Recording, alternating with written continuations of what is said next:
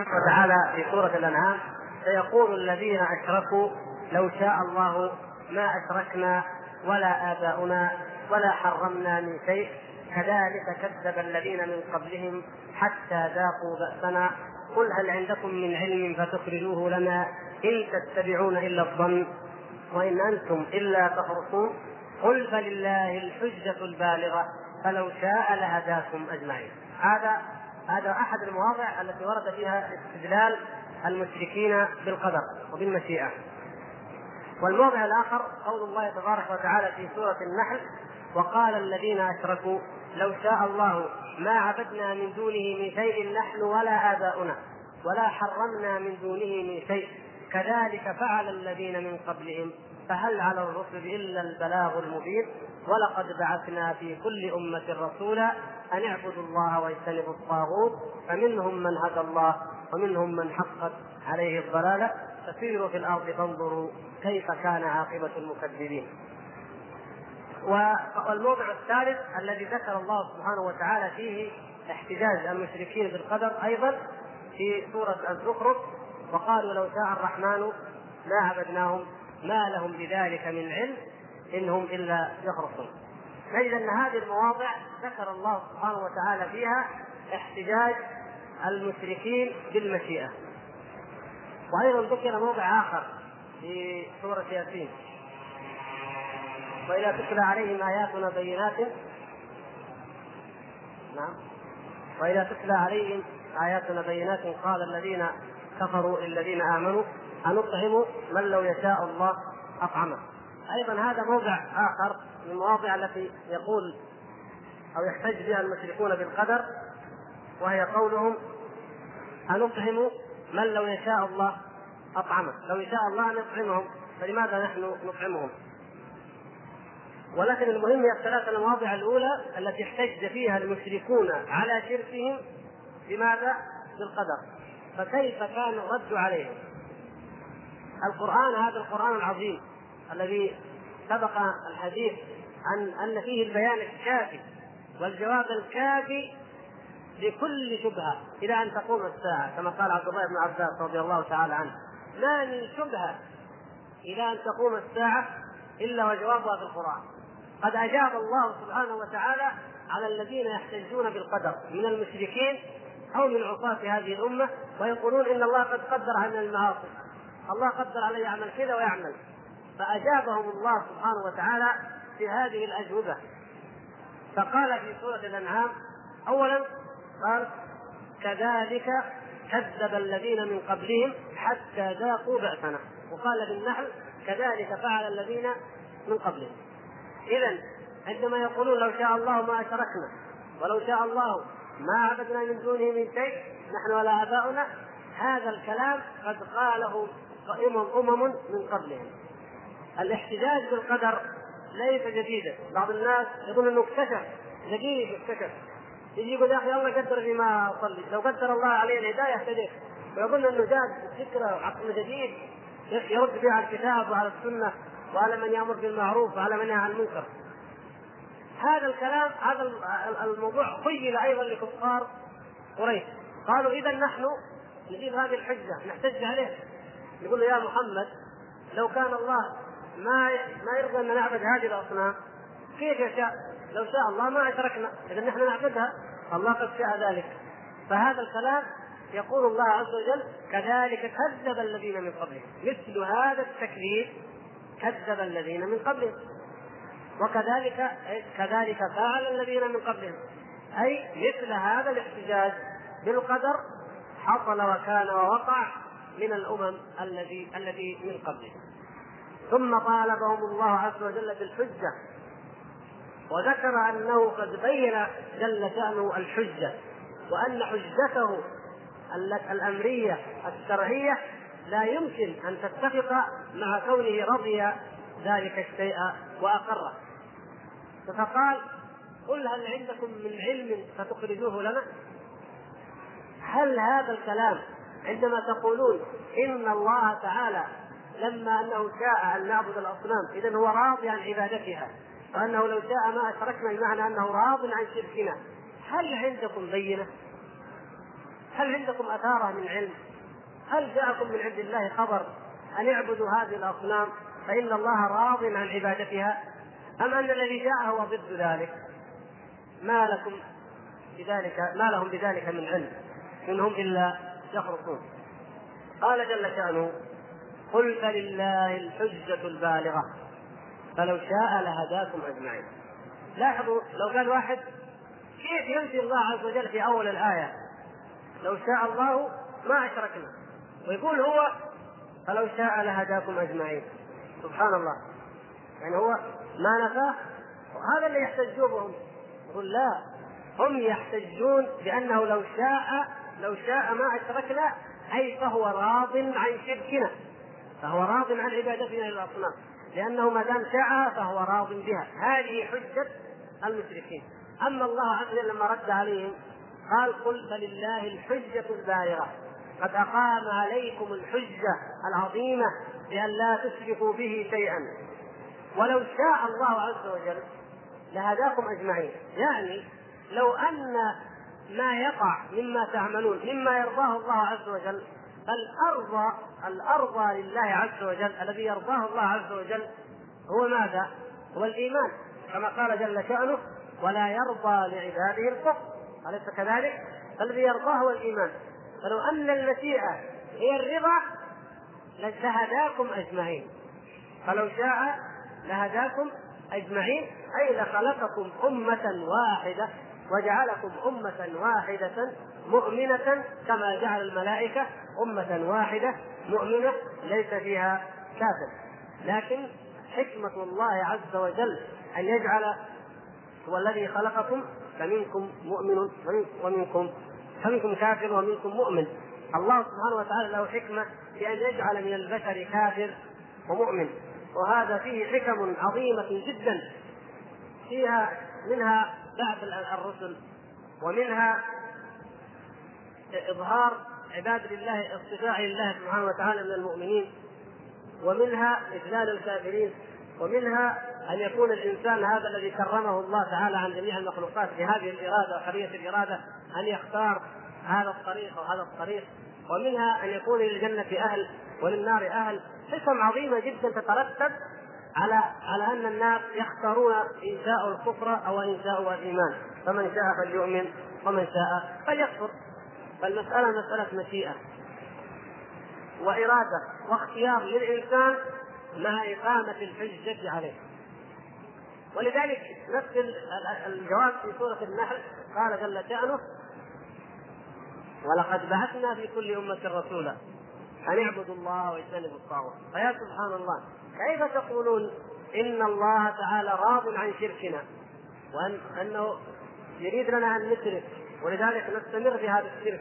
وفي تحريم ما لم يحل الله ما لم يحرم الله عز وجل وهو يقول ولقد بعثنا في كل أمة رسولا أن اعبدوا الله واجتنبوا الطاغوت طيب ثم يجيب الله عز وجل عن تساؤل قد قد يتبادر إلى أذهاننا أذهان البشر جميعا.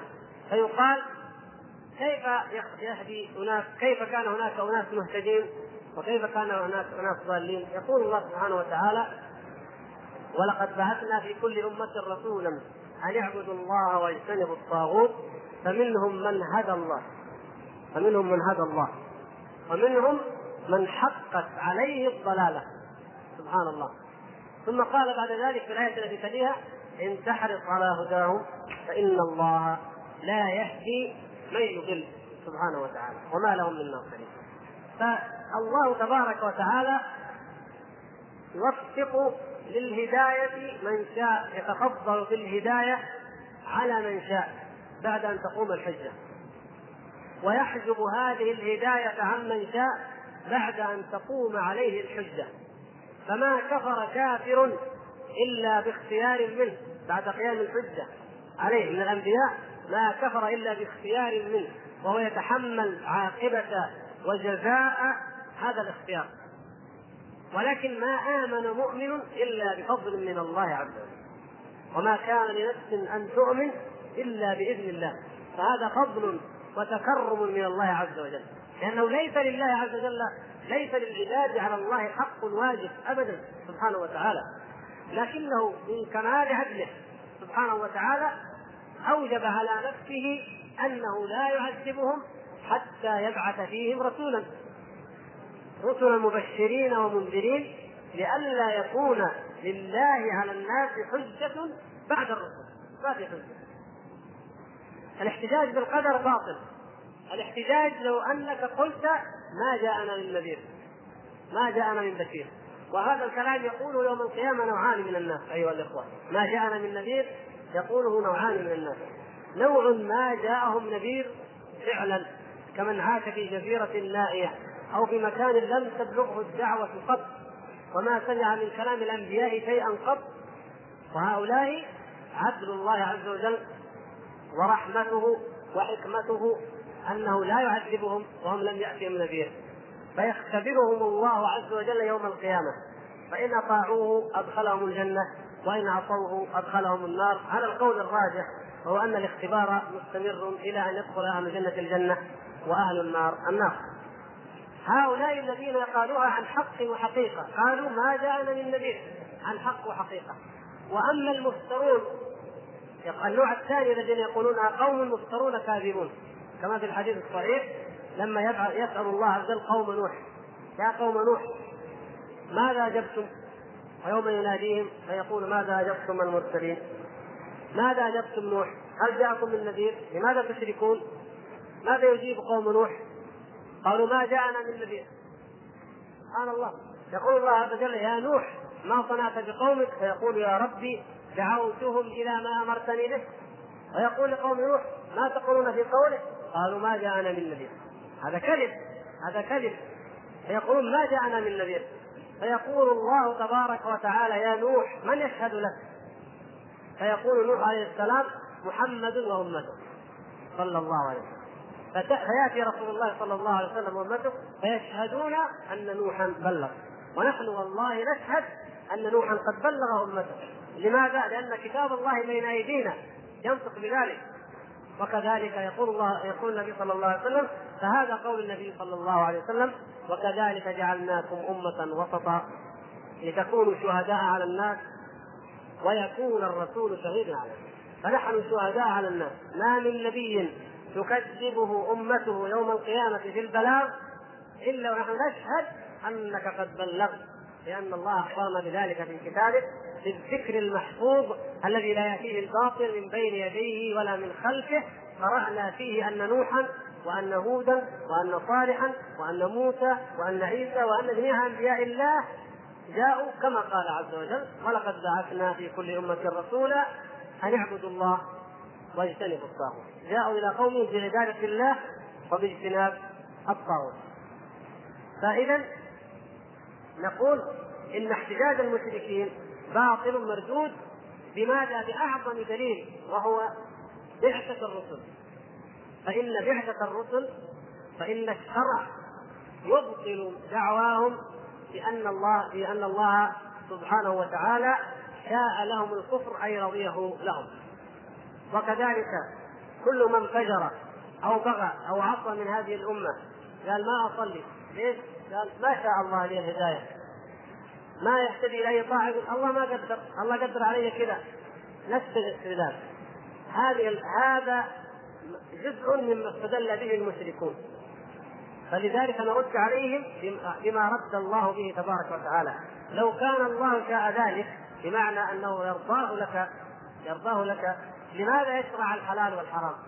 لماذا يبعث نبيا يقول إن الزنا حرام ويشرع عقوبة له إما الجلد وإما الرجم وعلماء يدرسون هذا ومحاكم تشتغل وأمر بمعروف ونهي عن المنكر كل هذه الأمور لماذا تكون لو أن الله يرضى بالزنا والعياذ بالله لماذا توجد؟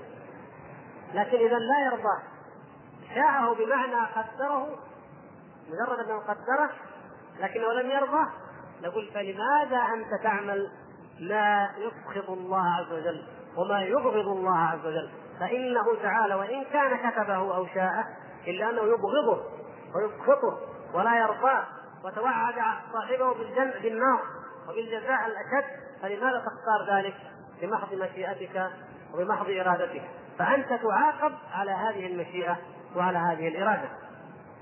ولهذا فرق بين من جيء به مقيدا مغلولا فأخذ مال إنسان أو قتل إنسان وهو غير أن يتعمد ذلك أو فعل أي معصية وهو مقيد مغلول مقهور وبين من يذهب إليها راضيا مطمئنا ويفعلها. فعندما يحتج هذا بأنه مجبور أو بأنه مقدر عليه فإنه كأنه يقول أنا مكتف وأنا مقيد وأنا مرغم أن أفعل هذه المعصية. إذا لا فرق بين هذا ولا فرق بين هذا. وهذا من آه، جهلهم ومن سوء استدلالهم كما في قصيدة شيخ الإسلام الأسائية في الاحتجاج بالقدر الذي شرحها الشيخ عبد الرحمن بن سعدي رحمه الله تعالى يقول إن قول هؤلاء الناس مثل من يقول آه، كقول الذئب هذه طبيعتي يعني لو جاء ذئب وهجم على مزرعتك وعبث في الغنم وقتلته جاء واحد من هؤلاء الناس ليش تقتله يا أخي؟ طبيعته كذا الله خلقه. يأكل الغنم. ليش تقتله؟ الله خلقه. تقبل منه هذا الكلام؟ ما نقبل كذا صحيح الله خلقه يأكل الغنم. هذا قدر. قدر الله. كتب إنه هو طبيعته يأكل الغنم. لكن أيضا قدر الله عز وجل وأعطاني أيضا من الإرادة أنني أحفظ غنمي. فأنا أرد القدر بالقدر. لكن واحد يقول لك لا أنا أرتكب الزنا والخمر. أقول والله ما إيش أسوي. هذا شيء مقدر علي فيقول الشيخ الإسلام تيمية هذا مثل قول الشيخ هذه طبيعتي. الجيب نقول له كل حديث ما يمكن ما ياكل إلا غنم. وفين له غنم؟ عنده غنم يرعاها هو الجيب ما عنده لابد ياكل من اغنام البشر. اذا ليش نعاقبه؟ والله خلقه كذا. على كلامهم يعني. ولكن الواحد منهم لو لو فعل ذلك الذئب بغنمه لكان كاشجع ما يكون حتى يقتله. وإذا هو ارتكب معاصي الله قال إيش نسوي؟ كدر الله علينا وهذه طبيعتنا وكذا خلقنا. لا إذا هذا دليل على ماذا؟ على أن هذه الشبهات تنشأ من مرض القلب ليست مبنية على هدى ولذلك قال الله عز وجل قل هل عندكم من علم فتخرجوه لنا؟ في علم؟ في دليل؟ في حجة؟ لا إن تتبعون إلا الظن وإن أنتم إلا تخرصون خرص وظن وافتراء على الله سبحانه وتعالى يزعمون أنه هو الحق وأنه هو الذي أراده الله تبارك وتعالى جل شأنه. فنقول اذا الإرادة غير المحبة. الله سبحانه وتعالى هل أراد الكفر قضاء وقدرا وكتب أن هناك أناس يكفرون ويكونوا كفار ولا لا؟ نعم أراد ذلك. وإلا لما وقع لأنه لا يقع إلا ما يريد الله فلما وجدنا نظرنا إلى الواقع واذا فرعون كافر وإذا قوم نوح كفروا وقوم هود وكذا وكذا علمنا والشيطان علمنا أن الكفر مراد لله أراده الله عز وجل أي قدره وكتبه الله عز وجل وشاء أن يقع بالكون طيب هل يحب الله الكفر؟ لا ولا يرضى لعباده الكفر. الله لا يحب الكافرين ولا يرضى الكفر سبحانه وتعالى. إذا أخبرنا الله في القرآن بأنه لا يحب الكافرين. قل أطيعوا الله والرسول فإن تولوا فإن الله لا يحب الكافرين. ولا يرضى لعباده الكفر. إذا فلا يحب الكافرين ولا يحب الفاسقين ولا يحب الظالمين ولا يرضى الظلم ولا يرضى الكفر ولا يرضى الفسق. إذا هناك فرق بين الرضا وبين المشيئة. يذكر المؤلف هذا المثال الفقهي هذا المثال الفقهي الذي الفقهاء من جميع المذاهب الأربعة يقولون به حتى إن بعضهم قد يكون معتزليا أو قدريا لكن يفتي لو أفتى فقها لافتى بهذا المثال. وهو لو حلف رجل أو نذر رجل على شيء ثم علقه بالمشيئة أو بالمحبة. واحد قال إيش؟ قال والله لأتصدقن بألف ريال إن شاء الله. هذا عند جميع المذاهب الأربعة حكمه إن تصدق فله الأجر وجزاه الله خير وإما تصدق إيه؟ ما عليه شيء إنه قال إن شاء الله. والله لا تصدقن إن شاء الله. أو لله علي أن أتصدق بكذا إن شاء الله. إذا هذا علقه بالمشيئة. والمشيئة فممكن ان يعني الانسان حر يمكن يفعل يمكن لا يفعل. لا ندري هل يشاء الله وما يشاء الله في اللوح المحفوظ ما ندري هل شاء أو ما شاء ما نطلع على الغيب. لكن الإنسان بحريته وباختياره يفعل ما يشاء وما تشاءون إلا أن يشاء الله. وما يختاره وما يفعله فهو مراد لله قد شاءه الله. ونعلم أن الله شاء بعد أن يقع منه. طيب لكن لو قال والله لا أتصدقن بألف ريال إن أحب الله إيش يقول الفقهاء؟ قالوا يجب عليك أن تصدق، ليش؟ قال أنت حلفت أنه إن أحب الله والله يحب الله يحب المتصدقين أليس كذلك؟ ويحب إعطاء المساكين، اذا يجب عليك إنك تدفع ألف ريال، يا جماعة إيش الفرق؟ قلنا أيوه عشان تعرف الفرق بين المحبة وبين مجرد المشيئة. المشيئه شيء والمحبة شيء آخر. فكونه شاء شيئا لا يقتضي أنه يحبه ولا يلزم ولا يستلزم أنه يحبه ابدا. لكن كونه يحب شيء معنى هذا أنه مأمور ومطلوب شرعا، إما أنه واجب وإما أنه مستحب. اذا هذا هو الفرق. فاذا المشيئه لا تتضمن المحبة. وإلا لما كان هناك فرق بين الحالتين بين القولين. فالإرادة اذا نوعان. الإرادة نوعان الوارده في القرآن والسنة. نوعان.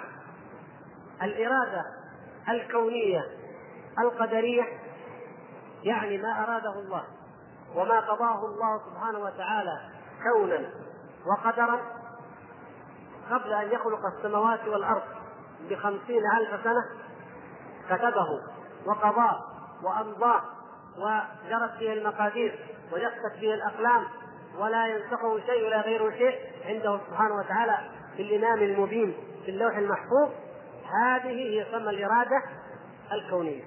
ومن هذه الإرادة أراد الله تعالى أن يوجد فرعون. وأراد الله تعالى أن يكون فرعون كافرا. وأراد الله تعالى أن فرعون يكذب موسى ثم يغرق فرعون. وأراد الله عز وجل أن يكفر أبو لهب وأن يكون من أهل النار. وأراد الله تعالى أن يكفر زعماء قريش الآخرون. ويقتلون يوم بدر وهم كفار. كل هذا بإرادة الله. لا يقع شيء الا بإرادة الله. بل قال الله تعالى وكذلك جعلنا لكل نبي عدوا. لكل نبي عدو. هناك في حكمة عظيمة وهو أن يكون لكل نبي عدوا من المجرمين. فهذه حكمة فهو أراد ذلك عز الله عز وجل أراد ذلك لحكمة يعلمها. قضاه وقدره وأراده لحكمة عظيمة. وهو وجود هؤلاء الكفار. هذه تسمى الإرادة الكونية الإرادة القدرية. هذه الإرادة لا يخرج عنها شيء باطلاق أي فعل يقع في الكون فإن الله عز وجل قد شاء واراده وكتبه وقضاه وقدره. طاعة المطيع معصية العاصي كفر الكافر شرك المشرك بدعة المبتدع آه، الحياة. الموت ما تسقط من حبة في ظلمات الأرض ولا رطب ولا يابس إلا في كتاب مبين. أي حدث يحدث حتى سقوط الحبة حبة يابسة جافة سقطت في ظلام الليل. وقعت على الأرض لا يسمعها الإنسان وهو بجوارها هذه مكتوبة. حتى حركات الذر وما يأكله وما يقيته الله عز وجل به وهو في أعماق الأرض. حتى وجود اصغر الكائنات الميكروبات أو الجراثيم كل شيء مكتوب أنه يكون وأنه يوجد وأنه يكون كذا وكذا ولا يوجد إلا على ما كتب عند الله عز وجل. هذه الإرادة الكونية الإرادة الكونية العامة الشامله لجميع الموجودات ولجميع الكائنات. ولذلك نقول أراد الله كذا أي خلقه وقدره وشاء وقوعه الإرادة الثانية الإرادة الشرعية الأمرية مثل أراد الله منا أن نصلي وأراد أن نزكي وأراد من قوم نوح أن يؤمنوا وأراد من قوم هود أن يؤمنوا وأراد من فرعون أن يؤمن وأراد من أبي لهب أن يؤمن أي بمعنى إيش؟ شرع وطلب ذلك. لاحظوا الفرق يا إخوان كما يذكر مؤلف هنا. الإرادة الأولى فعل من الله عز وجل. ولا لا؟ فعل من الله هو كتبه وهو امضاه وهو قدره. الإرادة الثانية فعل من العبد مطلوب منك أن تفعل. مطلوب من الخلق أن يفعلوه. أراده بمعنى طلبه من عباده. فالاولى أراده الكونية أراده بمعنى هو خلقه وهو قدره. فالأولى فعله. أما الأخرى فهي؟ فعل العبد فعل المأمور مطلوب منه أن يفعله. إذا هما إرادتان مختلفتان الله سبحانه وتعالى يقول إنك لا تهدي من أحببت ولكن الله يهدي من يشاء. فمن يرد الله أن يهديه يشرح صدره للإسلام. ومن يرد أن يضله يجعل صدره ضيقا حرجا كأنما يصعد في السماء. عندما يقول نوح لقومه ولا ينفعكم ولا ينفعكم نصحي إن أردت أن أنصح لكم إن كان الله يريد أن يغويكم. إن كان الله كتب عليكم الغواية لا ينفعكم هذه هذه الإرادة الكونية. وقول الله سبحانه وتعالى ولو شاء الله ما اقتتلوا ولكن الله يفعل ما يريد. قوله عز وجل فعال لما يريد. قوله تعالى لا يسأل عما يفعل وهم يسألون. إذا هذه الآيات تدل على أن لله مشيئة سبحانه وتعالى وإرادة يفعل فيها ما يشاء وما يقع في كونه شيء إلا بأمره وإلا بإذنه. وأما الإرادة الشرعية الكونية مثل قول الله سبحانه وتعالى الشرعية عفوا الشرعية الأمرية فهي مثل قول الله سبحانه وتعالى يريد الله بكم اليسر ولا يريد بكم العسر. في بعد أن ذكر مشروعية أو بعد أن شرع الصيام قال يريد الله بكم اليسر أي يشرع ذلك شرع لكم ذلك. هذا ليس من الإرادة الكونية وإنما من الإرادة الشرعية. والله يريد أن يتوب عليكم ويريد الذين يتبعون الشهوات أن تميلوا ميلا عظيما. ويقول يريد الله ليبين لكم ويهديكم سنن الذين من قبلكم ويتوب عليكم. إذا يقول ما يريد الله ليجعل عليكم من حرج ولكن يريد ليطهركم. كل هذه الآيات في ماذا؟ في الاراده الشرعية. لم يرد الله لنا شرعا أن نقع في حرج. لكن قد نقع فيه قدرا. قد نقع قدرا. لكن شرعا لم يشرع الله عز وجل الحرج علينا. إنما شرع لنا الملة الحنيفية السمحه السهلة. وهكذا. وبالأمثلة يتضح مثل ما قلنا في مثال أبي لهب. أبي لهب أو فرعون. أبو لهب أو فرعون أراد الله سبحانه وتعالى كونا وقدرا أن أبا لهب وأن فرعون لا يؤمنان بل يكونان كافرين. وأراد منهما شرعا وأمرا أن يؤمنا. جاءت البراهين والبينات جاء موسى عليه السلام ومحمد صلى الله عليه وسلم بالآيات وبالحجج البينة فكفر فرعون بهذه الآيات والحجج وكفر أبو لهب بهذه الآيات وبهذه وبهذا النور المبين. كفر بها هذا وهذا. فحينئذ استحق كل منهما عذاب الله. لم تتحقق فيهما الإرادة الشرعية. ليه؟ لأن الإرادة الشرعية لا يلزم أن تتحقق. لأنها زي ما قلنا لأنها من فعل العبد مطلوبة من العبد فلا يلزم أن تتحقق ولا يلزم أن تقع. وإنما له الخيار أن يفعل فيدخل الجنة.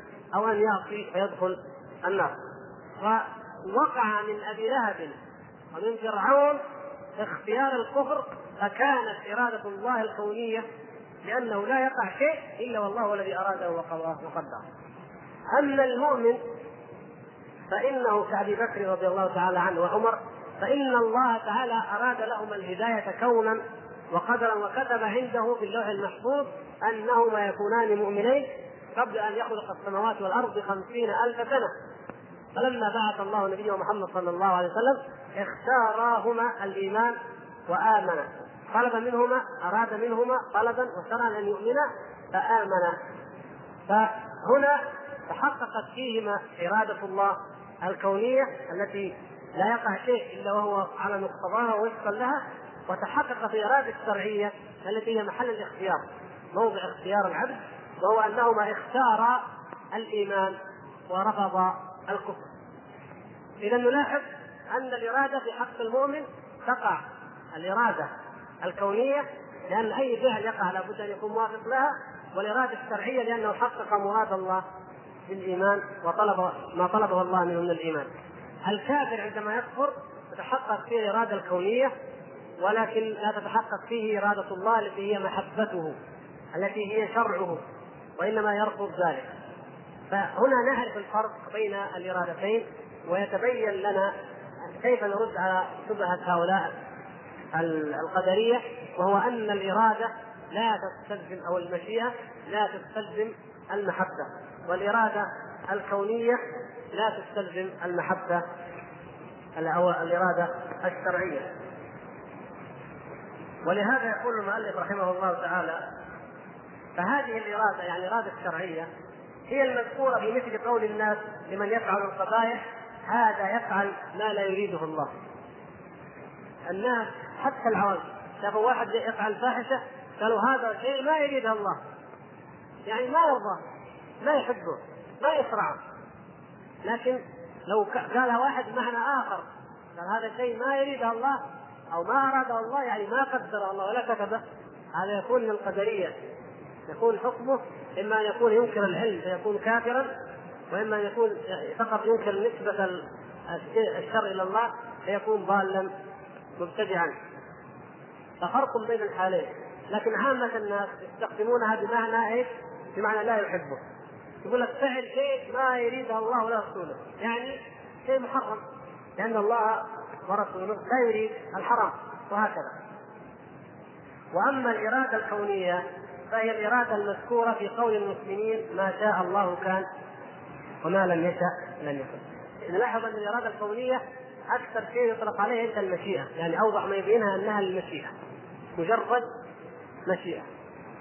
فإذا قلنا ما شاء الله كان وما لم يشاء لم يكن هذا يعني ما أراد الله كان وما لم يرد الله لم يكن. فتبين لنا الفرق بين النوعين من الإرادة. ثم قال والفرق ثابت بين إرادة المريد أن يفعل وبين إرادته من غيره أن يفعل. بين إرادة الله عز وجل أن يفعل الشيء سبحانه فهو فعال لما يريد وبين إرادته من غيره أن يفعل. الأولى متعلقة بفعله والأخرى متعلقة بفعل غيره أو بفعل المأمور. ثم إن المأمور قد يعان على فعل ما أمر به وقد لا يعان. هذه قضية أخرى. وهذه ما سيقرأها الأخ جزاه الله خير وفيها تطويل ولكن لا بأس أن نستعرضها وإن شاء الله من خلال ما سبق نستطيع أن نفهمها. الحقيقة يعني أنا ألاحظ بعض الإخوان ما يجيبوا الكتب ويعني ما أدري إيش السبب لأنه مثل هذه الموضوعات وأنت تقرأها وأنت تتابع يعني بالكود تفهم. فكيف إنك لما تكون مجرد إنك تسمع؟ فنرجو يا إخوان من استطاع أن يأتي بكتاب ومن أراد الفائدة أن يحضر معه الكتاب ويستفيد. وبعض الإخوان الذين لا يستطيعوا أن يكسروا الكتاب وإن كان هو رخيص لكن قال لنا الشيخ عبد الله بن سوق جزاه الله خير قال إنه أي واحد من الإخوان ما يستطيع يشتري كتاب ممكن أننا نزود الإخوان عن طريق الشيخ في بعض الكتب. فلو احد ما يستطيع يمكن يزوده لكن المشكلة انه بعض الإخوان يمكن ما كانه يعني يرى أن في ضرورة لأن يحمل الكتاب. بينما هذه الموضوعات مهمة ولا تفهم إلا بأن يكون الإنسان يقرأ ويتتبع القراءة ويفهم ما قرأ وإن كان الحمد لله الذي يعني يرعي يرى سمعه ويخطئ بأذنه قد يفهم إن شاء الله. الحاصل ان هذا الموضوع فيه دقه نرجو أن تهتموا وتصغوا آذانكم إليها إن شاء الله. تفضل.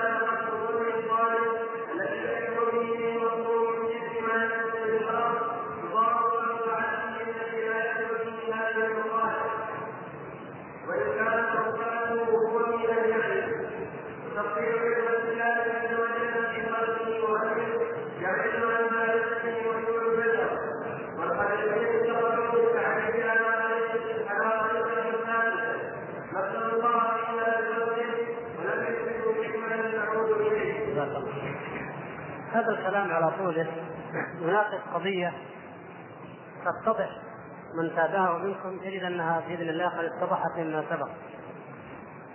لكن فرع القدرية فرعية فكريه قالوا إنه إن الامر إذا أمر بشيء أو إذا المريد إذا أراد شيئا فإنه يلزمه أو أن إرادته ذلك الشيء تستلزم الإعانة على فعله. اذا فالله سبحانه وتعالى إذا أمر المؤمنين إذا أمر البشر أن يؤمنوا فهذا يستلزم أنه تعالى يعينهم على فعل العبادة وعلى فعل الطاعة. أي أن يؤمنوا يستلزم أن يعينهم على الإيمان فلا يكفروا فرد عليها الشيخ بما مختصره أن الله سبحانه وتعالى إنما بين له جهتين يعني الأمر الموضوع له جهتين جهة خلقه وجهة إرادته للشيء والأمر الثاني جهة إعانته آه، العبد على فعل ما أراد سبحانه وتعالى. هذه هذا شيء وهذا شيء.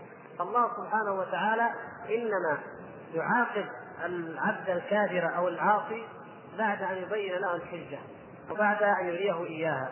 وهو سبحانه وتعالى قد كتب على نفسه أنه لا يعاقب أحدا إلا بعد أن يبين له الحق والحجة والصواب.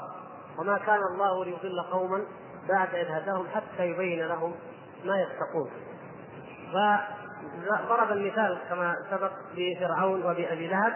جاءتهما الحجج من عند الله سبحانه وتعالى والبينات جاءتهما فكفرا بها. فلا يلزم من ذلك لا يلزم من إرادة الإيمان منهما أن يعينهما الله عز وجل وأن يوفقهما الله سبحانه وتعالى للإيمان. لماذا؟ لأن هناك حكم ومصالح تفوت. هناك حكم لله عز وجل في كفر فرعون وفي كفر أبي لهب وفي وجود الكافرين عموما. وهذه الحكم تفوت وتنتفي لو انه وفقهما للإيمان كما يوفق آه، كما وفق أبا بكر وعمر. وإنما أولئك بين لهم الحجة ثم اختاروا هم الكفر. واولئك بين لهم أو أراهم الحجة ثم وفقهم الله عز وجل وتفضل عليهم فاختاروا الهدى.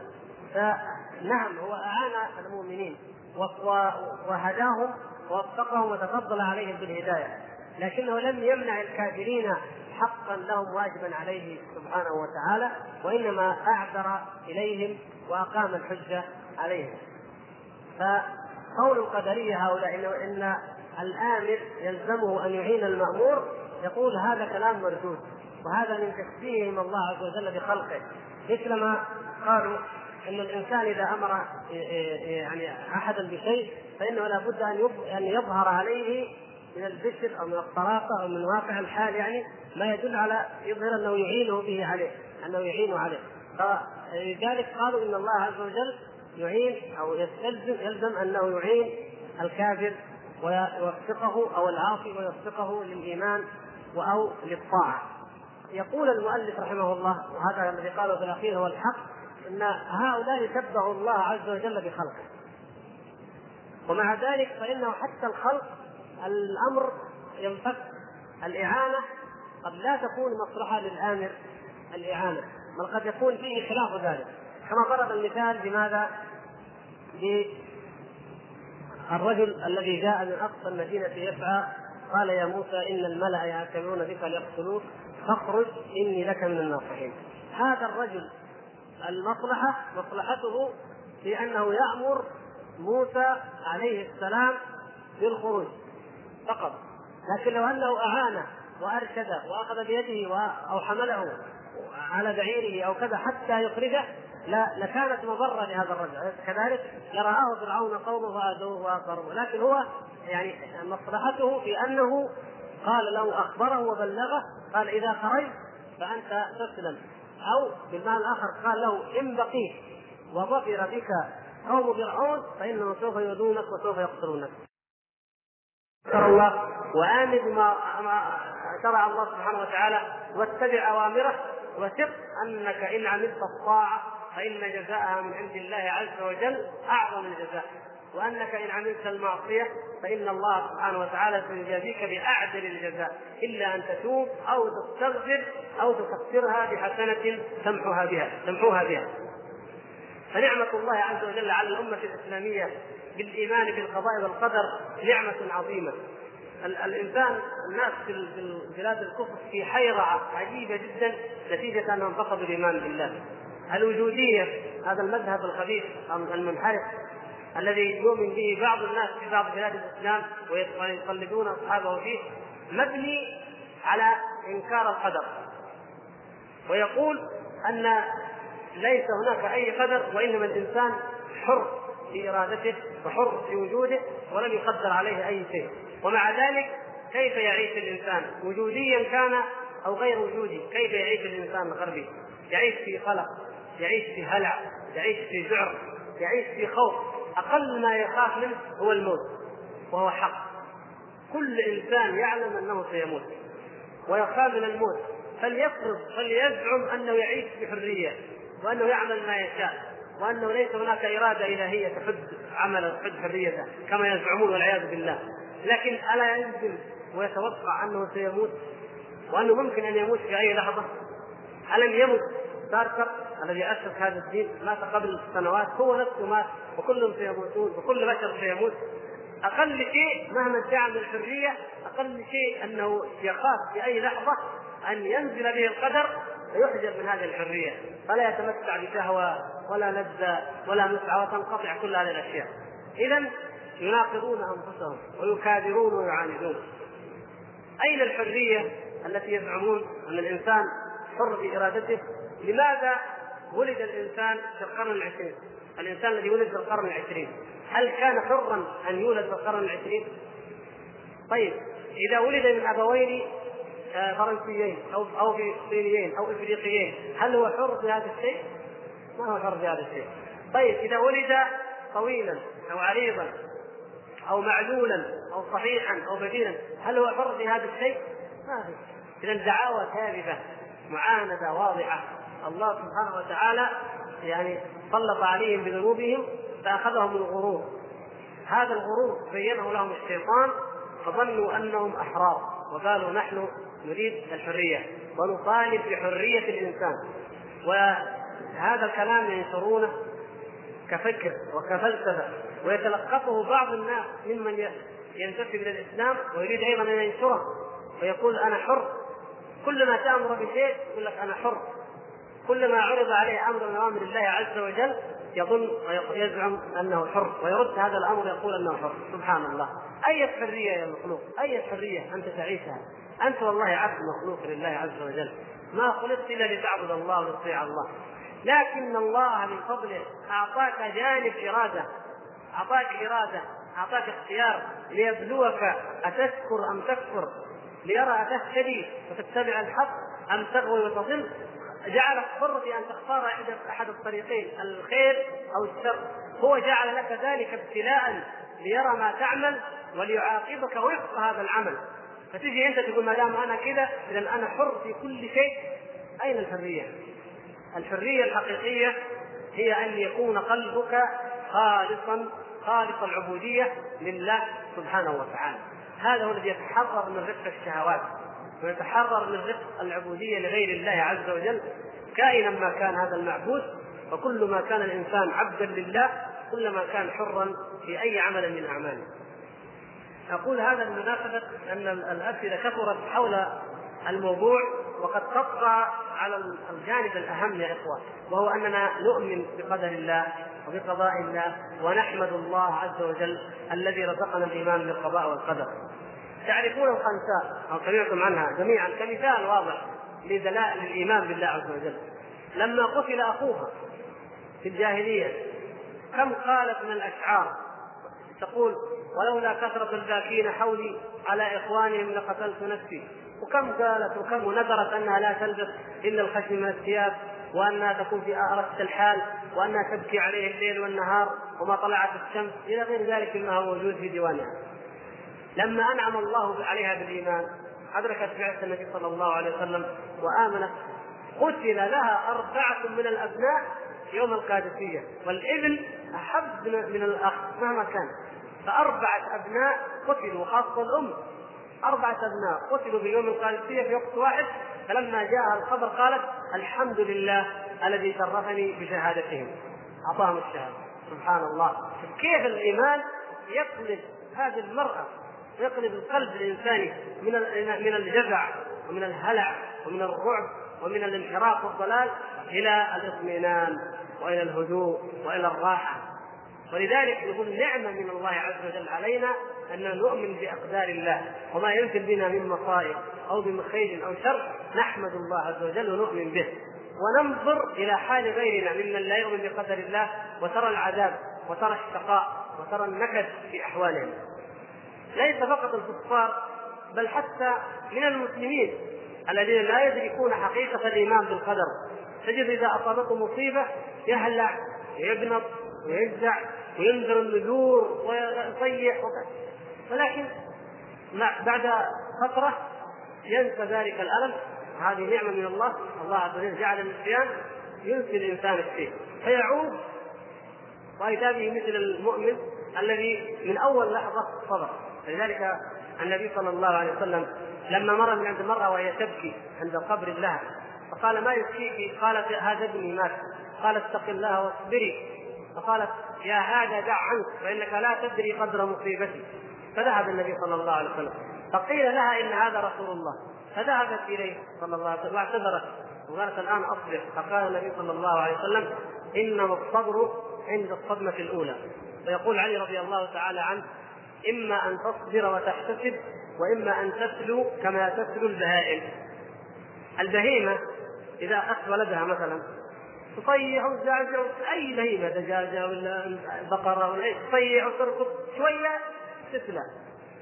فالكافر أو العاصي الذي لا يؤمن بحقيقه القضاء والقدر إذا أخذ ابنه في أيضا موت أو شيء يصيح ثم يسلو كما تسلو البهيمة ولا اجر كما أن البهيمة لا أجر لها. إنما مع الزمن نسيت الموضوع ورجعت ترعى وتاكل العلف كانه ما صار شيء. لكن المؤمن لا. المؤمن أول ما تأتي يصبر ويحتسب فيكتب له الأجر. فإذا به بعد حين هو ذاك سوا فالاثنين يعيشوا سوا والمصيبة قد نسيت لكن هذا نسيت وله ذخيرة عظيمة من الأجر وهذا نسيت مصيبته نسيها ولكنه لم يحتسب بل قد يكون عليه مصيبتين. قد يكون عليه مصيبتين المصيبة الأولى التي اصابته والمصيبة الأخرى وهي إيش؟ وهي الجزع والقنوط من رحمة الله وعدم الإيمان بقدر الله عز وجل. فهذا يا أخوان قيمة الإيمان بالقدر في حياة المسلم. الخير والشر من الله سبحانه وتعالى نؤمن به ونحمد الله تبارك وتعالى عليه ونعلم أن المؤمن لا يصيبه شيء إلا وهو خير له. يقول النبي صلى الله عليه وسلم عجبت لأمر المؤمن كله خير. إن أصابه خير حمد الله. وإن أصابه شر صبر. حمد الله فصبر. أو أصابه خير شكر.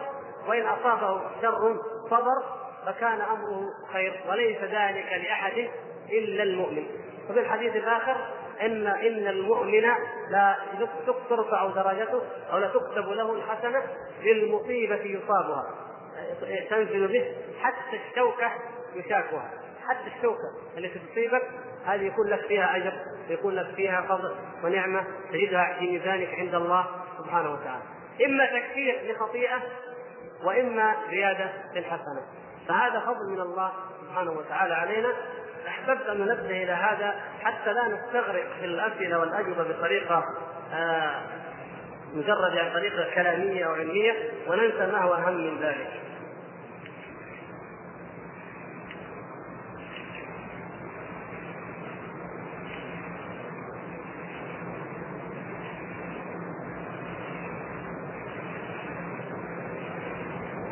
هذا الاخ يقول أليس خروج المرء من البلد التي فيها الطاعون خروج من قدر الله إلى قدر الله؟ ولماذا نهي عن ذلك؟ الرسول صلى الله عليه وسلم لما أمرنا أننا إذا وقع الطاعون ونحن في أرض لا نخرج منها. وإذا وقع في أرض ونحن آه، نريد أن نرغب أو كان لنا نية أن نسافر إليها فلا نقدم إليها فلا نسافر إليها. في ذلك حكمة متعلقة بموضوع القضاء والقدر مثل ما سبق أن قلنا. نعيد القول أن الإنسان إذا كان في عافية من هذا البلد وفي بلد لا يوجد فيه ويعلم أنه موجود في بلد فلا يسافر إليه لأننا نهينا أن نلقي بأنفسنا إلى التهلكة أو أننا نتعمد الإضرار بها أو أن يفعل الإنسان ما يعود عليه بالضرر في في نفسه أو في صحته بل ينبغي للمسلم بل يجب عليه أحيانا أنه يحفظ نفسه ويحفظ ابناءه ويحفظ إخوانه المسلمين من كل ما يضرهم. هذه حتى هذه النفس هي أمانة عندك تحفظها من الضرر. وهذا ليس فيه اعتراض على قدر الله. ليس فيه اعتراض على قدر الله عز وجل. وإنما هو من باب التوقي. لأنك لو ذهبت قد تصاب فتتوقع وفعلك هذا من قدر الله. فعل جلوسك هذا من قدر الله عز وجل. إذا جلست فتعلم أن هذا من قدر الله ولا تذهب إلى بلد فيه طاعون. مثل ما أنك لو كان هناك طريق فيه أسود تخشى أن تفترسك ما تمر منه. تخاف. قد لا تفترس. نعم قد تنجو لكن ما دام في شيء تخاف إذا لا تذهب. لا تعرض نفسك لهذا الشيء. اسلك طريقا آخر سافر إلى بلد آخر ليس فيه هذا الوباء لكن إذا وقع في بلد وأنت فيه فقد يظن الإنسان أنه إذا خرج طبعا هذا الكلام إذا كان في بلاد يعني بلاد المسلمين خاصة يعني ما هو واحد سافر بلد وجاءت مصيبة ما يخرج منها لكن مثلا الإنسان هو في بلده وجاء واصابه هذا المرض فلا يخرج بقصد انه إيش؟ أنني إذا خرجت سوف أسلم من هذا المرض. لماذا؟ هناك حكم عظيمة، اولا أن الإنسان لا يصاب إلا بقدر الله عز وجل، فاليوم بقدر الله وقضائه. ثانيا أنك لو خرجت وأنت في هذا البلد أو خرج الناس من هذا البلد إلى بلد آخر قد ينقلون الوباء من هذا البلد المريض إلى بلد آخر سليم فتمرض جميع بلاد المسلمين. يبقى كل واحد ينتقل وينتقل وينتقل حتى يعم المرض جميع بلاد المسلمين. وهذا الذي حصل في عهد عمر رضي الله تعالى عنه في بلاد الشام لما جاء الطاعون. توفي من أفاضل الصحابة. معاذ بن جبل رضي الله تعالى عنه وهو من أفاضل الصحابة جاءه الطاعون فلم يخرج. ومات له أو مات أولاده قبله فحمد الله أن أولاده ماتوا قبله لأنه احتسب وصبر وقال احتسبهم عند الله. حتى أتاه هو الطاعون ومات رضي الله تعالى عنه فيه وقالوا استدلوا بما قول النبي صلى الله عليه وسلم الصحيح أن الطاعون شهادة هو شهادة لهذه الأمة. من من أنواع الشهادة التي تنالها هذه الأمة غير القتل في سبيل الله الطاعون. المطعون شهيد. فصبروا واحتسبوا وماتوا شهداء كما لو كانوا مواجهين للعدو وقاتلوا وماتوا شهداء. لكن لو خرجوا لانتقل هذا إلى بلاد أخرى ولا كان هذا من ضعف إيمانهم بالقضاء والقدر. ومع ذلك وجد منهم من لم يمت. كالعادة في أي طاعون ينتشر في أي بلد لا يقضي عليهم كلية وإنما يبقى فيهم من عاد اذا هذا دليل على أنه لا يأتي الإنسان إلا ما كتب له وما قدر هذا الحديثين تكلمنا عنها لا عدوى ولا طيرة وحديث من المجزوم دارك من الأسد وما علاقة هذين الحديثين بالقضاء والقدر تكلمنا عنها ولا بأس أن نعيد ونقول إن العدوى المنفية هي التي يجب على كل مسلم أن يعتقد حقيقة يجب على كل مسلم أن يعتقد أنه لا يصاب بأي أذى إلا من الله عز وجل. فإذا أصابه مرض لا يقول المرض هذا بسبب أنني جالست فلان أو أو جالسني فلان صاحب العدوى فيعني هذا في ذاته. ننظر له بجانب إنه لا يجب عليك أن تعتقد أن ما أصابك هو من الله حتى لو لم تجلس معه. ولذلك قال النبي صلى الله عليه وسلم فمن أعدى الأول؟ من أعدى الأول؟ إن كان ما يصيب شيء إلا بعدوى. طيب من أعدى الأول؟ فإذا نقول كل ما يصيب الإنسان هو بقدر وبقضاء من الله. لكن في الجانب الآخر الجانب الآخر إذا كان إنسان مصاب بهذه الأمراض الخبيثة إنسان أعرف أن يذهب إلى الخارج مثلا ويقع في جريمة الزنا والآن في أكثر البلاد التي يقع فيها ذلك تنتشر هذه الأمراض الخبيثة. هذا ما أجالسه مثلا. لا أستخدم دورة المياه التي يستخدمها لا أنقل الدم منه لي. أنا احتاط بنفسي هذا من الإيمان بالقدر هذا. هذا من دفع القدر بالقدر. وعلى ذلك جاء الحديث سر من المجذوم. فرارك من الاسد إذا رأيت واحد مجذوم لا لا تحاول ان تقرب منه. وهذا المرض معدي. هذا المرض معدي. لو اصبت بهذا المرض لا تقول إنه سبب جلوسي مع فلان لأنه مر من عندك وجالسته لكن أنت لا تذهب بنفسك فتجلس معه. لاحظتم يا إخوان الفرق؟ هذا يعني مختصر الفرق إذا أصابك شيء قل من الله عز وجل. لا تنسبه إلى أي سبب من الأسباب. ما أصابك أنت في عافيه لا تعرض نفسك للبلاء ولا تعرض نفسك لمصيبة فربما لا تصبر حتى وإن ابتليت بها.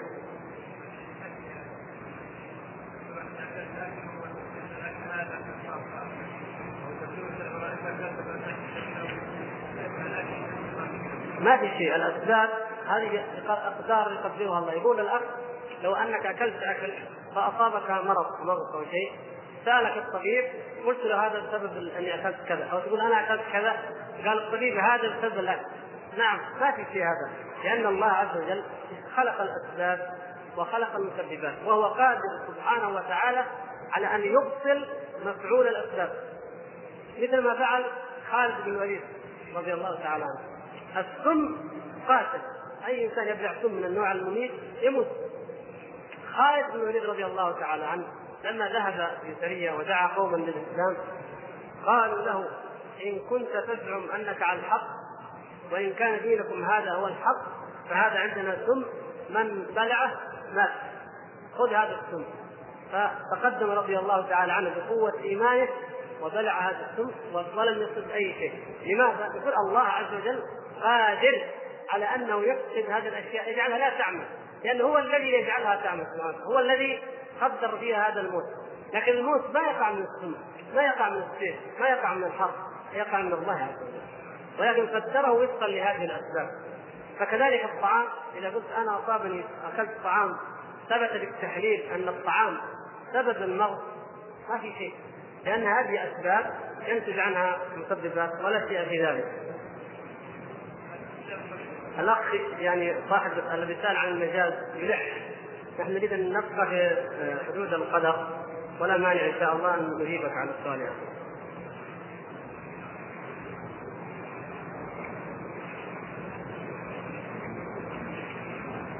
قلنا نبدأ به بالقدر.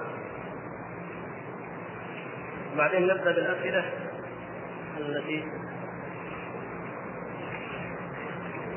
إن شاء الله كملت.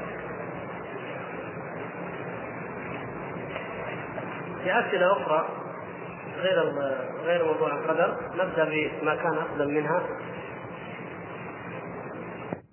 نمدح الله.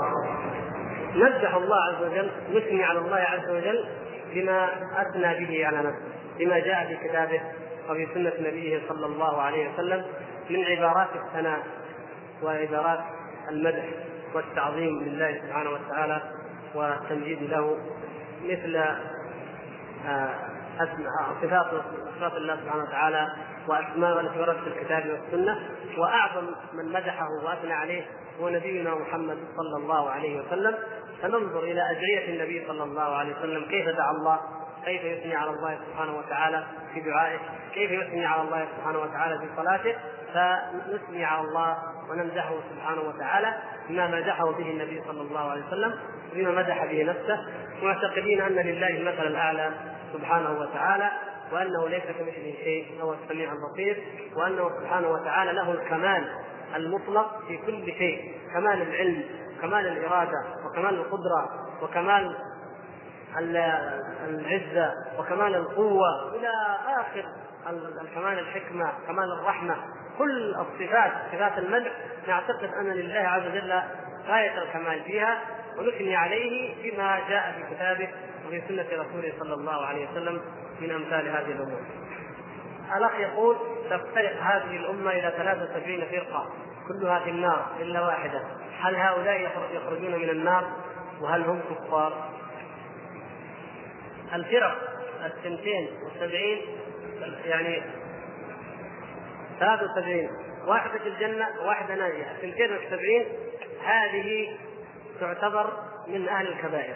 مثل أهل الكبائر من أهل الوعيد. يعني بمعنى آخر الفرقة التي تجتمع على شرك بالله سبحانه وتعالى التي تجتمع على كفر التي نحكم بكفرها هذه الفرقة ليست من الثلاث والسبعين فرقة. مثل ولاة الشيعة ولاة الصوفية مثلا ولاة المعطلة هذه الفرق الباطنية النصيرية الدروز القاديانية.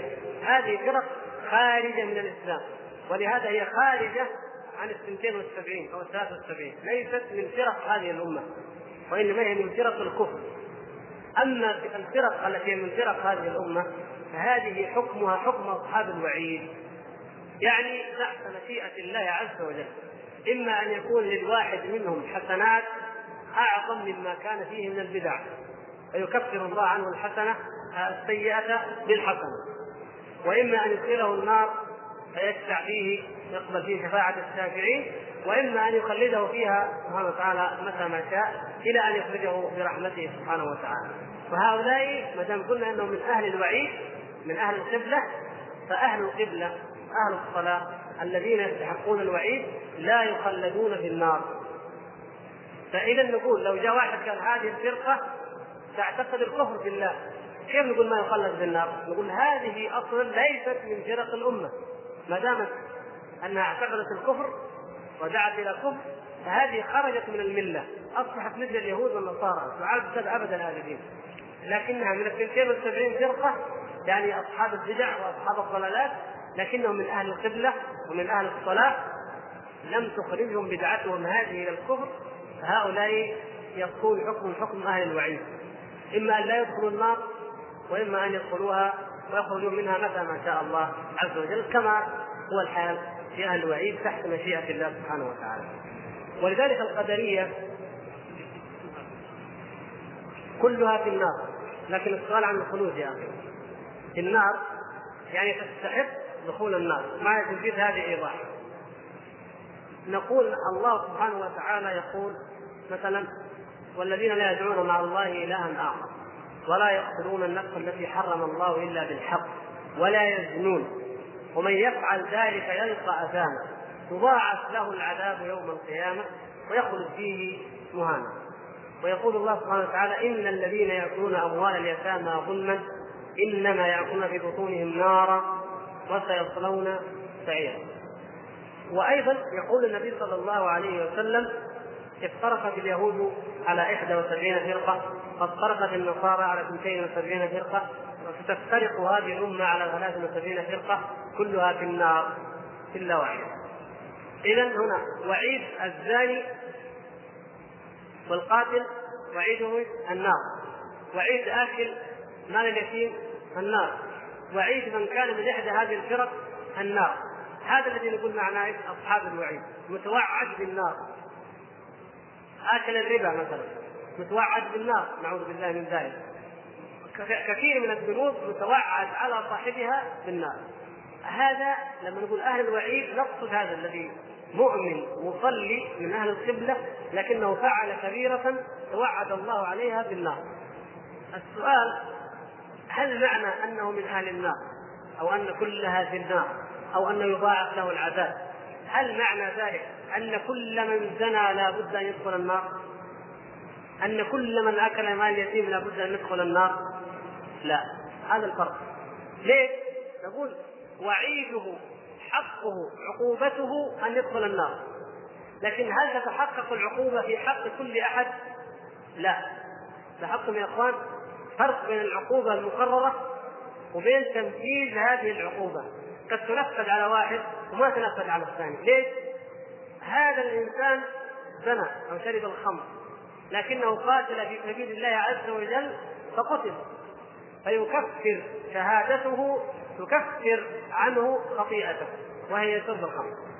أكل مال اليتيم ولكنه تصدق بأموال عظيمة جدا أو كان من الآمرين بالمعروف والنهيين عن المنكر.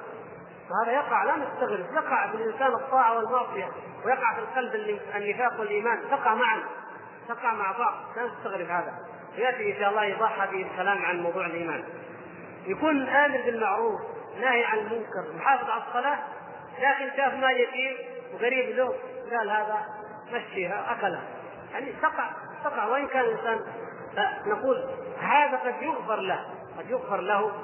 لماذا؟ لأن يوم القيامة كما تعلمون يا إخوان توضع الموازين تنصب الموازين. وضع أكل مال اليتيم هنا على الشمال. وضع هنا الجهاد والامر بالمعروف والنهي عن المنكر والصدقة والصلوات وحب الخير وحب المؤمنين. رجحت هذه وطاشت هذه. فاذا ندخل ندخل الجنة. فهذه يعني حتى نعرف هو يستحق على هذا العمل دخول النار. لكن يستحق على أعمال أخرى دخول الجنة. إذا يدخل الجنة أو يدخل النار حسب ما يرجح الميزان. إذا كل من وعده الله عز وجل بالنار فإننا نقول هذه عقوبته هذه هذا استحقاقه هذه عقوبته. لكن نقول فلان بذاته هذا من أصحاب النار والله يدخل النار لأنه أكل مال فلان. كما يفعل بعض الناس لا يا استغفر الله. وما يدريك أن له حسنات. حتى بعض الحسنات يا إخوان خفية لكن ما ندركها نحن. الرجل الذي قال له النبي صلى الله عليه وسلم لما مر هذا من أهل الجنة. فقال عبد الله بن عمر والله لابحثن وأرى ماذا يعمل هذا الرجل الذي استحق أن يكون من أهل الجنة. وذهب إليه وقال يا أخي إني ضيفك الليلة. قال حياك الله. جلس عنده ما راى كثره الصيام؟ كثره الصلاة. صلى الفريضه صلى الوتر نام سبحان الله. اليوم الثاني مفطر هذاك صايم قال امدد الضيافه امددها اليوم الثاني. شوف يمكن في شيء اليوم الثالث يمكن في حاجة ما في شيء جديد. سبحان الله. تعجب. فقال والله يا أخي آخر يوم صارح وقال والله يا أخي ما جئتك ما استضفت عندك إلا لأني سمعت النبي صلى الله عليه وسلم يقول فيك أنك من أهل الجنة. فما العمل؟ ما رأيت منك كثرة صلاة ولا صيام. فما العمل؟ الذي يجعل الذي يؤهلك يعني. ما العمل الذي فعلته ليقول فيك ذلك شوف كيف أن هناك عبادات خفية هناك طاعات خفية. فقال هذا الرجل والله إنني في صلاتي وفي صيامي لك ما ترى يعني مثل ما رأيت ما هناك كثرة. ولكني لا أنام ليلة واحدة وفي قلبي على أي مسلم ضغينة أو حقد. يعني ينام وقلبه نظيف عن جميع المسلمين. فلان اخطا علي الله يسامحه فلان اخذ حقي الله يغفر لنا وله. فلان ظلمني ما يكلف يا إخوان. العفو ما يكلف الله شيء. لمن وفقه الله. ولا يضرك. يعني اللي يرفض قلبه وارم على الناس ولا اللي يرفض قلبه. ما يستفيد هذا من من تعب قلبه. لكن هذاك يستفيد راحة ويستفيد أنه يكون من أهل الجنة. يعني موعود بالجنة بإذن الله عز وجل. الشاهد أن الإنسان لا نقطع بأنه من أهل النار ما دام من أهل القبلة ما دام من أهل الصلاة. لأن قد يكون له حسنة خفية أو أي عمل من أعمال الخير يكفر الله عنه به. قد يتوب ولو عند الموت قبل أن يغرغر. لأن كما تعلمون التوبة إن الله لا يقبل توبة العبد ما لم يغرغر. ما لم يرى ملائكة العذاب. لأن إذا رأى الملائكة قال امنت فرعون لما ندركه الغرق قال آمنت أنه لا إله إلا الذي امنت به بنو الآن ها الآن ما ليس هذا وقت الإيمان؟ وقت الإيمان بالغيب. عندما تكون تؤمن عن غيب. رأيت الملائكة تؤمن عن عن مشاهدة. ما عاد إيمان عن غيب. ما عاد إيمان. هذا صار رؤية. ما صار إيمان. فقد يتوب الإنسان قبل أن يغرغر فيقبل الله سبحانه وتعالى توبته. ويمحو عنه تلك الخطيئة التي نحن رأيناها. وقد يستغفر الله في دينها وقد يندم عليها. بل يا إخوان قد يفعل الإنسان الذنب ويكون خير له وقد يفعل الطاعة وتكون شر عليه. يقولوا كيف إنسان وقع في ذنب. لطش حاجة من بيت المال واكلها بعدين فكر أنا أكلت مال حرام. ما كان لي حق وقاعد يفكر ويفكر ويفكر. أهم هذا الأمر. يسأل الناس كيف أتخلص من هذا المال اللي أنا فعلته يخاف الله يخاف طيب طيب لو مت وأنا أكلت نفسي حرام وأكلت أولادي حرام يندم يخاف يستغفر يصلي يخالط أهل الخير يستقيم يكون. جاء الخير نتيجة الغلطة هذه اللي وقع فيها. أو نعوذ بالله من الزنا مثلا غلط وفعلها نعوذ بالله من ذلك. وأجارنا الله وإياكم من الفواحش.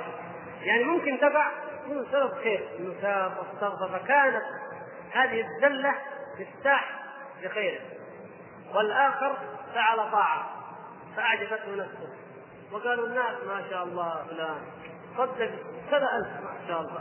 أخذه الغرور فأخذه الإعجاب نعوذ بالله فحبط العمل ثم أخذه الغرور فلم يعمل بعده طاعة ثم اتكل على ذلك العمل. قال ما يحتاج. أنا قد فعلت هذا العمل العظيم صلاة أو طاعة أو كذا أو جهاد كل شيء خلاص.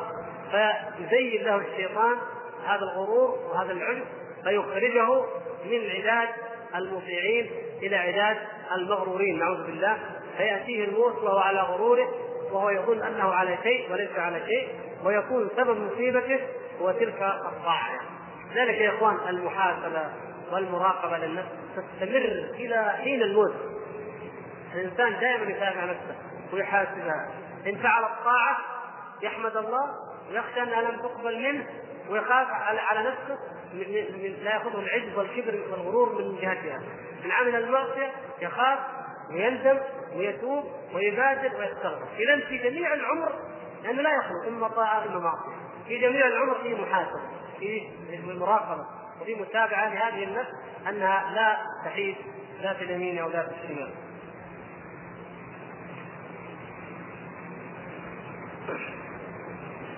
ما تفسير قول الله تعالى وابتغ فيما آتاك الله الدار الآخرة ولا تنس نصيبك من الدنيا. قاصدة طبعا وأحسن كما أحسن الله إليك ولا تبغي الفساد في الأرض. هذه الآية جمعت ما ينبغي أو ما يتخلق به من آتاه الله الغنى من آتاه الله سبحانه وتعالى المال. قال له قوم لا تفرح إن الله لا يحب الفرحين. إذا إذا أوتيت ثروة واوتيت مال ونعمة لا تفرح. إن الله لا يحب الفرحين. يعني معنى أنك تأشر وتبطر وتقول هذا إنما أوتيته على علم عندي كما قال قارون. وبعدين وابتغ فيما آتاك الله الدار الآخرة. هذا المال أعطاك الله ابتغي به النجاة يوم القيامة. لا تبتغي به الرفاهية والمتعة في الحياة الدنيا فقط وتعرض لا تؤدي حق الله فيه ولا تحسن إلى أحد منه وتنسى الآخرة ولا تنس نصيبك من الدنيا. بعض المفسرين بعض العلماء قالوا ولا تنس نصيبك من الدنيا معناه في نفس المال يعني انفق وأحسن إلى الناس ولا تنس نصيبك أيضا من الدنيا بمعنى أنك تنفق على أهلك من هذا المال وعلى نفسك وتتجمل في منزلك وفي مركبك تظهر نعمة الله عليك من غير شرف ومن غير خطر وبعض العلماء قال ولا تنس نصيبك من الدنيا. قال إنما نصيب الإنسان من الدنيا العمر. عمرك هو نصيبك من الدنيا. ثلاثين سنة خمسين ستين مكتوب. فلا تنسى هذا النصيب. يعني لا تضيع لا تضيع هذا النصيب يشغلك عنه المال ويشغلك عنه الغنى. كلا المعنيين حق. الإنسان ينبغي له أن يفعل ذلك وذلك. لا ينسى عمره فيضيع عمره في الترف لأن يا إخوان أكثر الناس أكثر الناس غفله عن الآخرة المترفين. ما في شيء يذكره بالاخره ما في شيء يشوق إلى الجنه الفقير اللي قاعد في الحر إذا سمع واحد يقول الجنة فيها نعيم وفيها براد بالحق الله يجعلني من اهلها لأنه يعاني الحر ويعاني التعب. لكن هذاك ما في شيء ما في شيء يذكره بالجنة ولا يشوق إليها. ولا في شيء يذكره بالنار نعوذ بالله. وإنما زخارف الحياة الدنيا مشغلته ومغرياتها وملهياتها. القلب كلما أراد أن يفيق يختم عليه. إذا أراد أن يتذكر شيء من أوامر الله فتح أغنية الاغنيه تدعو إلى الشهوات وإلى الدنيا. إذا راح دخل أي مكان رأى الزخارف ورأى الطرف كلما رأى عند غيره قصر عظيم قال هذا أحسن من قصري لازم أشوف إيش أكمل ما عندي حتى يكون زي عند فلان. وهكذا. فالسرف من أكبر العوامل في الغفلة عن ذكر الله عز وجل. وليس مجرد المال لا المال قد يكون في يد صالحة مؤمنة ويكون نعمة عظيمة. لكن الترف في الحقيقة هو عمل قلب أكثر من كونه عمل يد. ولهذا تجد الذين يبالغون في في زخرفه الحياة الدنيا تجد قلوبهم غافلة. تجد أن قلوبهم غافلة بخلاف غيرهم. قد يكون غنيا. والغني هو الله سبحانه وتعالى. صاحب ثروة عظيمة.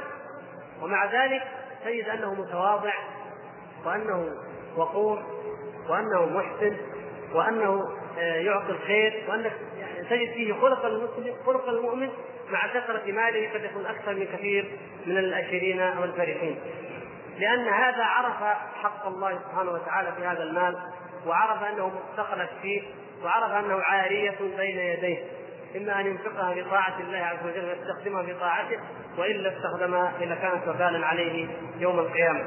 فهذا والله أعلم هو معنى ما سأل عنه الأخ.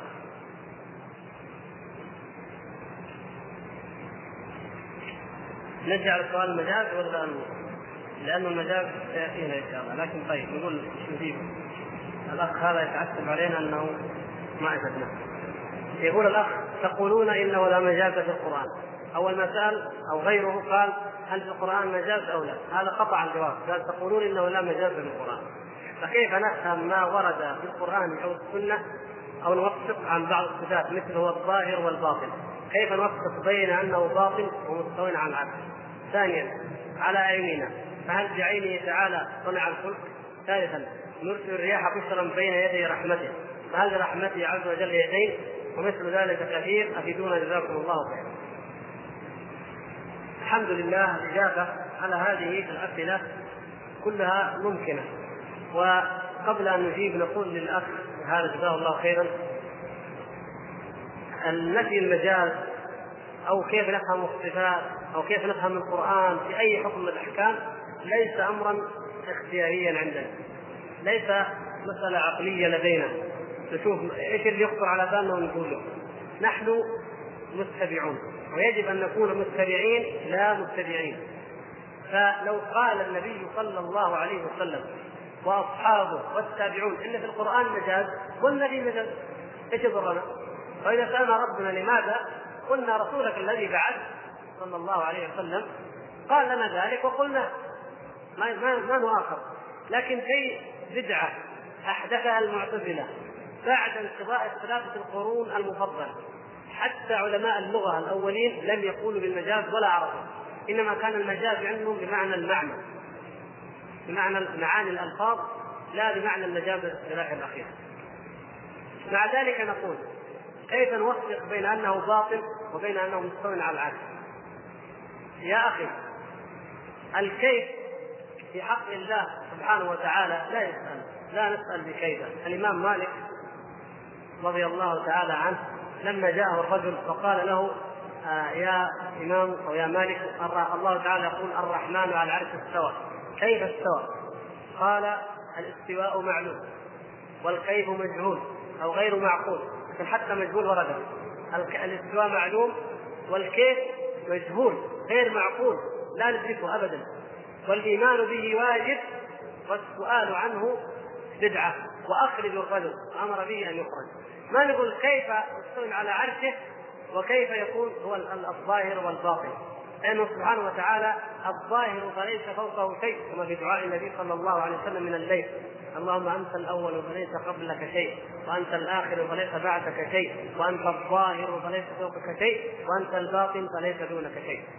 الله سبحانه وتعالى لا نسأل في حقه كيف. ومع ذلك نقول يا أخي العرش العرش محيط بجميع المخلوقات. جميع المخلوقات بالنسبة للعرش فلا شيء كما في الحديث الآخر الذي تعلمونه. أن السماوات آه، السبع بالنسبة للكرسي كم؟ والعرش والكرسي بالنسبة للعرش كم؟ إن شاء الله يأتينا ونريد أن نعيد ما قررناه كثيرا. المهم نسبة ضئيلة جدا ما بين السماوات السبع التي تراها أنت الآن والتي نحن الآن لا نرى الحياة الدنيا منها أو السماء الدنيا والتي لم نبلغ أبعادها ولا نعرف حقيقتها وبين يعني بين هذه المخلوقات جميعا وبين العرش نسبة ضئيلة جدا. فكيف بالله سبحانه وتعالى؟ الذي هو أعظم وأكبر من كل المخلوقات بما فيها العرش. لا يستطيع العقل البشري أن يتخيل ذلك لأن العقل البشري إلى الآن لم يستطع أن يستوعب حقيقة الحياة الدنيا. ما بيننا الآن وبين السماء الدنيا لا لم يستطع العقل البشري. الآن في هذا العصر مع التطور العلمي ومع المراصد الضخمة لم يستطيعوا أن يعرفوا حقيقة الحياة السماء الدنيا ولا أبوابها ولا بروجها ولم ولم يدركوا كيفيتها ولا شكلها بالضبط. حينما يقال أن الكون كروي يقال أنه كذا كلها نظريات. فكيف نحن الذين لم نرى هذه الأشياء ولم نعلمها؟ فكيف في القرون الأولى؟ اذا نقول لا يسأل عن الله سبحانه وتعالى بكيف وإنما يؤمن يجب أن نؤمن بأنه الظاهر والباطن وأنه مستوى على عرشه هكذا قال في كتابه وهكذا قال عنه نبيه ونبينا صلى الله عليه وسلم. على اعيننا فهل بعينه تعالى صنع الفلك؟ هذه بأعيننا على جاءت في قوله تعالى ولتصنع على عينك فإنك بأعيننا هل بعينه تعالى صنع الفلك؟ ما معنى بأعيننا؟ ما معنى لتصنع على عيني؟ لتصنع على عيني معناها لتصنع على رعايتي وعلى حفظي وعلى عنايتي ما ما نقول إلا هذا نحن والفلك تصنع برعاية الله عز وجل وتسير برعاية الله وبعناية الله وبحفظ الله لكن هل لله عين؟ نعم يجي الدليل يقول قوله بعيننا قوله على عينه لأنه قالها فمعنى الآية شيء ودلالة الكلمة هذه شيء آخر. لكن نفاق الصفات إيش يقولوا؟ يقولوا ما دام إن معنى الآية رحمتي وحفظي ورعايتي إذا ما له سبحان الله. هذا هذا الفرق بين بينهم يا إخوان. تبارك الذي بيده الملك. قالوا بقدرته الملك. ليش؟ قالوا لأنه يعني لو قلنا له يد تصير مثل يد المخلوقين. إحنا ننزل الله عن ذلك. فقالوا بيده الملك. وقالوا إن اليد في لغه العرب تطلق على القدرة. مثل ما تقول الجامعة بيد المدير. الجامعة بيد مدير الجامعة قلنا طيب جزاكم الله خير. نناقشكم من هذا الكلام. جاء واحد قال مدير الجامعة ما له يد. كيف ما له يد؟ يعني مقطع. قال أيوه ما ما له يد. ليش؟ قال لأنه لما نقول الجامعة بيد مدير الجامعة يعني في قدرته في سلطانه ما ما عنده يد هو. هذا كلام يصدق أحد؟ لا. نعم هي الجامعة بيده يعني بقدرته. صحيح. ولكن له يد له يد فايش المنافاة؟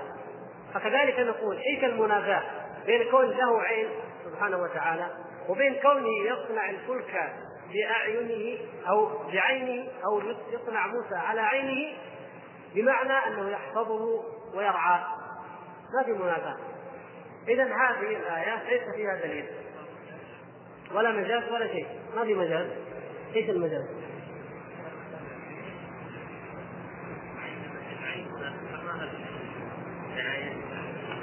لا نقول نثبت له عين تليق بجلاله ولكن معنى الجملة دلالتها غير ذلك. ننظر مثال من واقعنا نحن الآن. يا أخ فلان أبغاك تخدم لي الموضوع هذا. قال أجيب لك على عيني. يعني معناه إيش؟ معناه أنا أتحمل المشاق حتى أجيب لك. أنا ممنون بخدمتك. يعني معناه أنا جاك أنا ممنون لأخدمك هذا معنى الجملة. هل أقول معنى هذا ما عندك عين؟ لأن قلت على عيني وقصدك معناه معنى الجملة أنني أخدمك؟ أبدا. يعني لا يستلزم هذا المعنى نفي الصفة يد الله فوق أيديهم قالوا معناه ينصرهم. صح. ينصرهم ويؤيدهم صحيح. هل معنى كونه ينصرهم؟ ما دام ينصرهم معنى ما له يد؟ لا. له يد تليق بجلاله لا ندرك كيفيتها لكن معنى التركيب معنى الجملة يد الله فوق أيديهم يعني يباركهم أو ينصرهم أو يعيدهم. نعم هذا صحيح. فلا هنا ليس هناك تعارض. يعني بمعنى أن معاني الآية في الجملة لا تستلزم منا ولا تستلزم نفي معنى اللفظ. معنى الجملة العام لا يستلزم معنى اللفظ.